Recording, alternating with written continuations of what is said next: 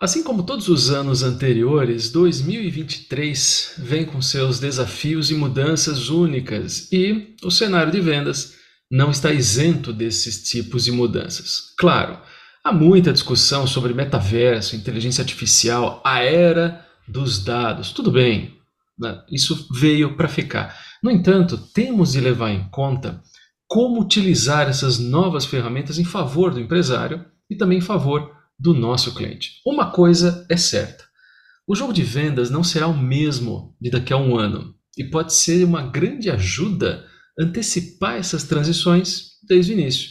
E para ajudar você a chegar lá, nós reunimos as principais tendências sobre o que os profissionais de vendas e de marketing podem esperar neste ano de 2023.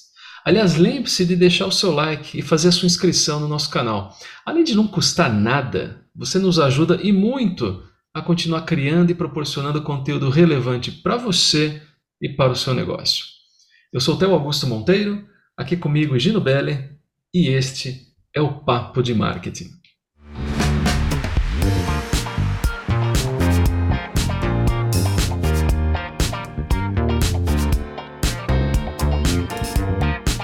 Quarta temporada, Gino. Tudo tranquilo? Tudo certo, Theo. Olha, novamente os patrocinadores renovaram, né, a, é... o patrocínio, né? Os patrocinadores é, renovam patrocínio. Olha que beleza, né? Pelo Estamos menos os dois aí, aqui, né? Pelo menos os dois. Obrigado, Theo, por ter renovado. Obrigado pela confiança. E, e é isso aí, né? Vamos embora, né? Então, quarta temporada, hein? Quem diria? É só o começo. É só o começo, é isso aí. Muito Maravilha. Bom. Vamos lá então, Edino. Seguinte, direto ao ponto. Tendência número um: demonstrações de produtos, né? Precisam vender o problema, não somente a solução. Olha só.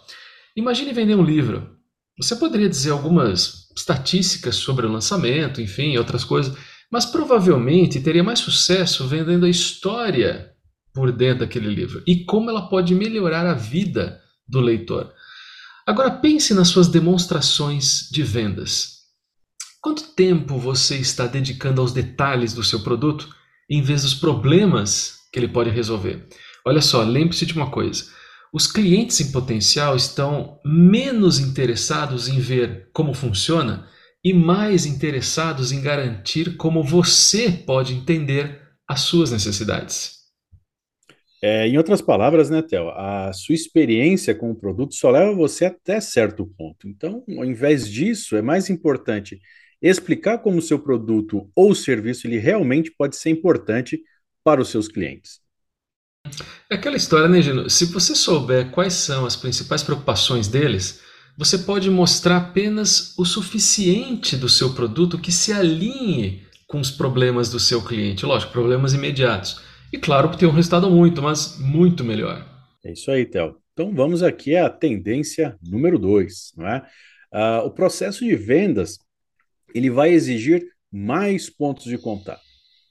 Pois é, né? Não é abraçar, né? Não é esse tipo de contato. Mas o que, que acontece? É, raramente fazemos uma venda no primeiro contato com o cliente. Né? Então, isso é um processo que ele, que ele requer, né? que ele demanda aí vários pontos de contato. Né? Então, mas aí que está o problema, né? Então, o vendedor médio faz apenas duas tentativas para atingir um cliente potencial.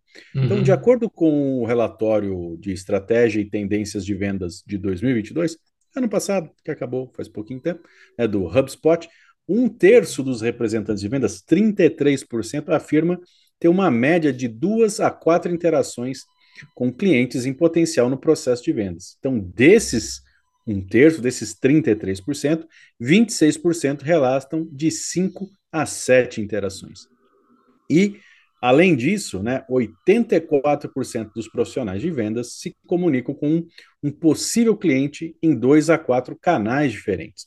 Ou seja, e-mail, mídia social, texto, chat ao vivo e por aí vai, sinal de fumaça, né, Théo? E aí vai, né? Então, pombo correio e por... pombo correio, exatamente. Vizinha é fofoqueira, né? Tem tudo isso. Puxa, vai tudo. Vai tudo. Vai da criatividade do, do vendedor, né? É, isso daí. E olha, Gino, dito de outra forma, a, a tendência de longo prazo, nesse caso, será sobre interação significativa, comunicação, construção de relacionamento e, claro, solução de problemas. Certo? Certo. Tendência número 3. Essa aqui é para você, Gino. Você vai saber por quê logo Opa. logo. o freemium iniciará a conversa com o seu cliente. Mas que negócio é esse? Olha só. É, entre as décadas de 2010 e 2020, o freemium, que é uma combinação do, do grátis com o premium, ele é, tornou-se o modelo de negócios dominante entre as empresas iniciantes da internet e os desenvolvedores de aplicativos para smartphones.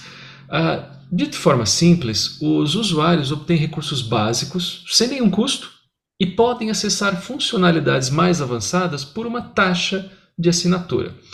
Se você já conseguiu fazer um networking efetivo no LinkedIn, ou compartilhou grandes arquivos pelo Dropbox, por exemplo, então você já experimentou o modelo freemium em primeira mão, não é? Isso aí, Theo. E vários fatores eles contribuem para o apelo de uma estratégia freemium. É, é. Como os recursos gratuitos são uma poderosa ferramenta de, de marketing, é, o modelo ele permite que um novo empreendimento cresça e atrai uma base de usuários sem gastar recursos em campanhas publicitárias extremamente caras ou em uma força de vendas aí tradicional. Uhum. Uh, e, e, e, as taxas de assinatura mensal, elas normalmente cobradas, elas estão provando ser uma fonte de receita mais sustentável do que o modelo de publicidade predominante é, entre as empresas aí no, do, do, do, universo online aí nos anos, na década de 2000, no início da década de 2000, né? Uhum. E vamos lembrar também, Gino, que a, a, as redes sociais são verdadeiras impulsionadoras e impulsionadoras poderosos. Muitos serviços oferecem incentivos, até usando o clássico, né, indicar amigos, né, o que acaba sendo mais atraente quando o produto é gratuito. E o freemium é, ele é mais bem sucedido do que os testes gratuitos de 30 dias ou outras ofertas de prazo limitado, enfim, justamente porque os clientes ficam mais cautelosos, né? Eles falam assim, espera um pouquinho, né? eles tomam muito mais cuidado com os processos de cancelamento complicados e, claro, acham o acesso gratuito por tempo indeterminado muito mais atraente. Mas fica aquela pergunta: ao adotar esse tipo de modelo, o que, que deve ou não ser gratuito? Digamos que você criou um produto digital com, uh, sei lá, 20 funcionalidades, por exemplo, escolheu 5, só 5, que serão gratuitas para quem se cadastrar no seu site. Os usuários que quiserem os outros 15 vão ter que pagar, lógico. Mas como saber se você fez as escolhas certas? E se você suspeitar que não, o que você deve fazer? Lembre-se do seguinte: um dos principais objetivos do modelo freemium é atrair novos usuários. Então, se você não está alcançando esse objetivo, provavelmente significa que suas ofertas gratuitas não são tão atraentes assim, não são atraentes o suficiente. E você precisa fornecer mais ou melhores recursos gratuitamente.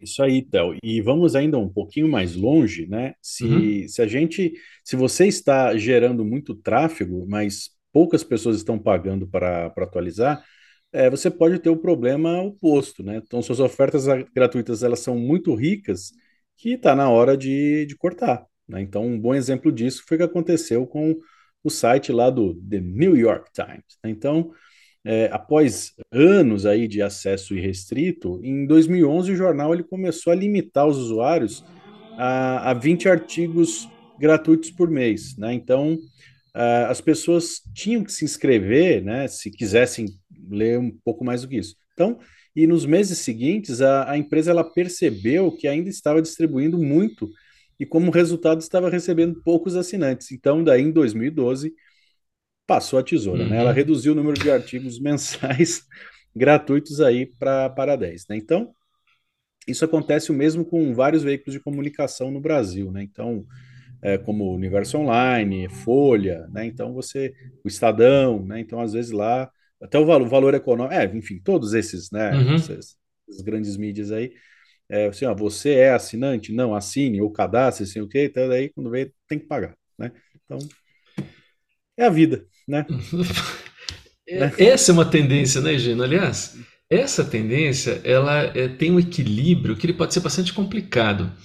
Os clientes podem, até certo ponto, se revoltar quando solicitados a pagar por coisas que já estão acostumados a receber de graça.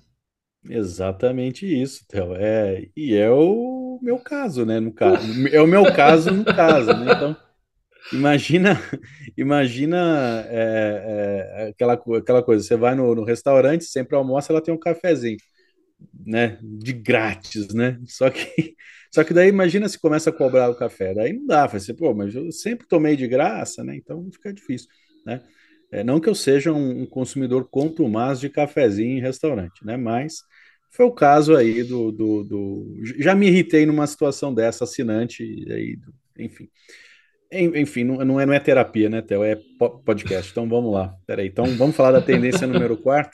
Começa a desabafar aqui. É verdade, a pessoa, Theo, a gente podia, imagina que legal, hum. a gente lança um quadro.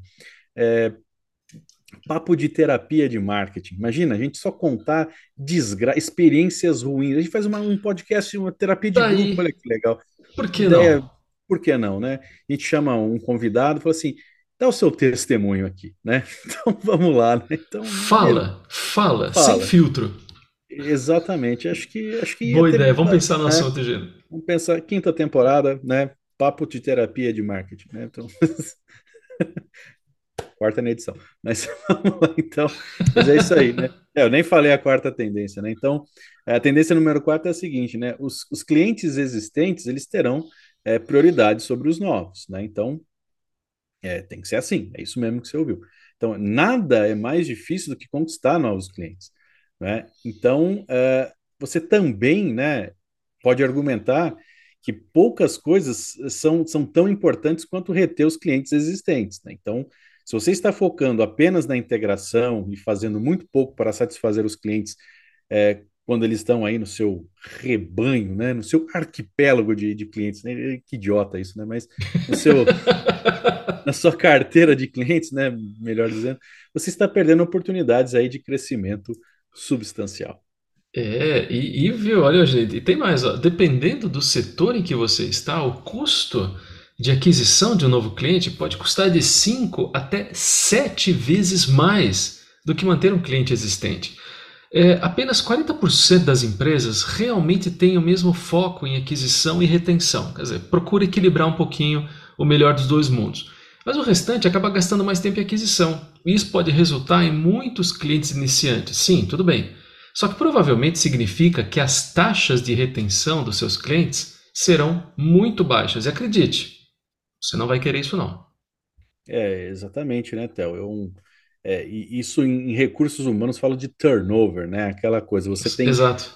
muito giro, mas você não, você não tem talento, você não, você não retém talento, né? Então, pouco resultado. É, pouco resultado, exatamente. Então, como diria em francês, c'est tombé la maison, né? A casa cai. Né? Então, vamos lá, né? Então, quando não há, então, aí, né, uma, uma estratégia ativa de retenção de clientes, né, as empresas elas não têm é, a menor ideia é, de por que os clientes estão saindo. Então, alguns números aqui minimamente interessantes. Vamos lá. É, 68% dos clientes, ou seja, dois terços, é, saem porque estão insatisfeitos com o serviço que recebem da empresa. Uh, 14% dos clientes saem porque estão insatisfeitos com o produto que compraram na empresa e 9% saem para fazer negócios com o concorrente. Né? Então, olha o atendimento aí. Né? Pois é. é. Em outras palavras, é, isso quer dizer, consolidando os números que você trouxe, 9 em cada 10 clientes saem por uma dessas três causas, pelo menos. Então, se você puder desenvolver uma estratégia de retenção de clientes que garanta que eles ficarão minimamente satisfeitos com seu serviço, satisfeitos com seu produto e satisfeitos em escolher a sua oferta de valor em vez da concorrência, você poderá impedir que a maioria dos seus clientes saia da sua carteira. Entendeu? Então tá bom. Gostei do trocadilho. Carteira, carteira, né? Carteira, carteira né? Carteira de oh. clientes e carteira da. ah, garoto. Aqui, aqui é outro nível, né? Você voltou muito espirituoso, Théo. Parabéns. Muito obrigado, aí, As férias fizeram bem a você. Muito bom. Opa! É, então vamos lá, né? Depois do 4 vem o 5, né? Então a tendência número 5 é crie sua própria rede e invista em sua marca. Então, é, essa tendência de vendas é, tem tudo a ver com é, variação em suas vendas. Então, você provavelmente vai adquirir seus clientes B2B por meio de ligações de é, chamadas aí não solicitadas, né? E define para si mesmo uh, um lembrete aí de quando deve fazer o acompanhamento novamente. Então, não há nada de errado com essa abordagem. Fica, fica, fica sussa, tranquilidade. Né? E muitas empresas, elas fazem isso. Então, no entanto, uhum. é, existem aí outros canais aí que devem ser considerados, né? Ou pelo menos tentar. Então, um exemplo disso, como você citou, é o LinkedIn. Verdade, Gino. E como profissional de vendas, você é sempre um embaixador. Olha, hein? O embaixador da sua marca, né? O seu rosto, suas declarações, seu conteúdo são automaticamente vinculados ao nome da sua empresa ou do seu, do seu produto. Portanto, você precisa se posicionar como o especialista que você é, especialmente para o mundo exterior. E o que é melhor do que o LinkedIn para isso? Né? A venda social no LinkedIn funciona tão bem porque você pode atrair o seu público-alvo justamente com o seu perfil mais parecido possível. O seu engajamento na forma de curtidas e comentários e, claro, o seu próprio conteúdo. É, acho que ficou bem claro, né, Theo, que o LinkedIn aí é uma uhum.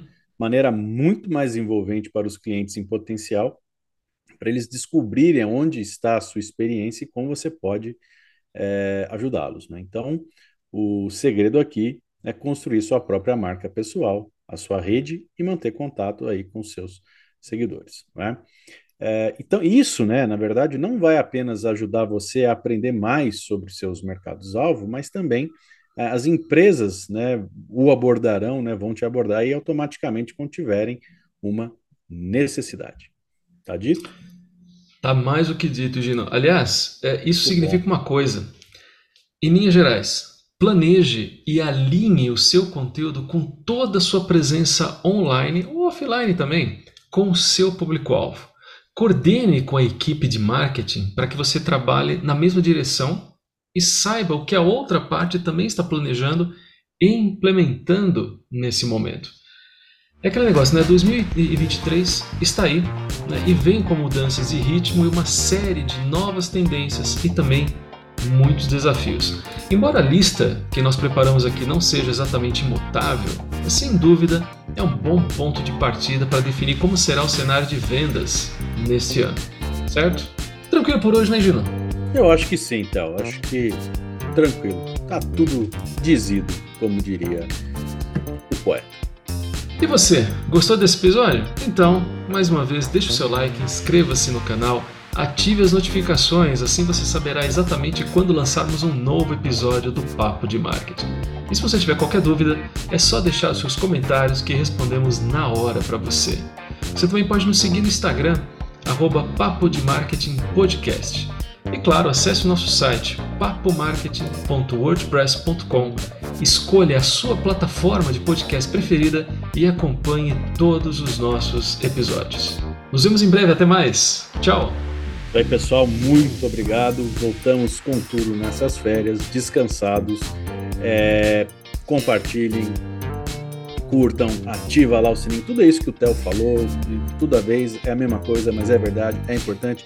Manda para quem você gosta, manda para quem você não gosta, o importante é compartilhar. Tá? E para encerrar, uma caneca de, diz mais do que mil palavras. Muito bem, João. Tchau.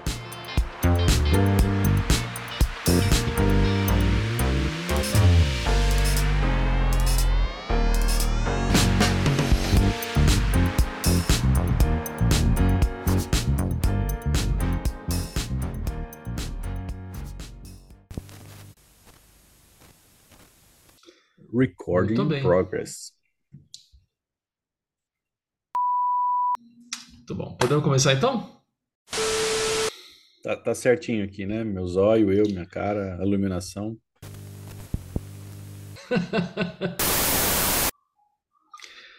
é, assim, tudo como. Ixi, não, não. Tava tão bom. Vamos lá.